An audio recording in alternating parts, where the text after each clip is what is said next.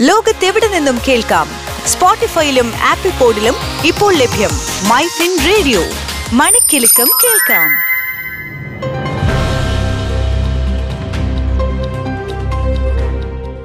ദേശാന്തര വാർത്തകളിലേക്ക് സ്വാഗതം. ഞാൻ സാന്ദ്ര പാലാട്ട്.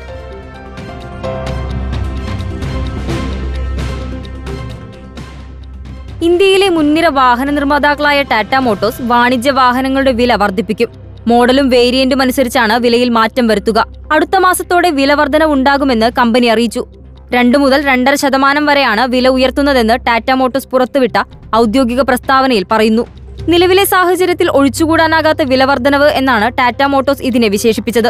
അസംസ്കൃത വസ്തുക്കളായ സ്റ്റീൽ അലുമിനിയം മറ്റ് ലോഹങ്ങൾ തുടങ്ങിയ ഉൽപ്പന്നങ്ങളുടെ വിലയിലുണ്ടായ വർധനവാണ് വാഹനത്തിന്റെ വില ഉയർത്താൻ കാരണമായി കമ്പനി ചൂണ്ടിക്കാട്ടുന്നത്. ഇതിനു പുറമെ വാഹന നിർമ്മാണത്തിന് ഉപയോഗിക്കുന്ന ചിപ്പുകൾക്ക് നേരിട്ട ക്ഷാമവും വിലവർദ്ധനവിന് കാരണമായി. ജനുവരിയിൽ ടാറ്റ മോട്ടോഴ്സ് തങ്ങളുടെ യാത്രാ വാഹനങ്ങളുടെ വില പൂജ്യം പോയിന്റ് ഒൻപത് ശതമാനം വർദ്ധിപ്പിച്ചിരുന്നു. അതിനു പിന്നാലെയാണ് ഇപ്പോൾ വാണിജ്യ വാഹനങ്ങൾക്കും വില ഉയർത്തുന്നത്.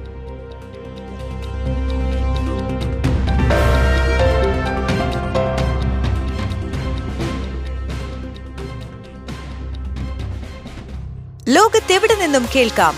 സ്പോട്ടിഫൈയിലും ആപ്പിൾ പോഡിലും ഇപ്പോൾ ലഭ്യം മൈ ഫിൻ റേഡിയോ. മണിക്കെലക്കം കേൾക്കാം.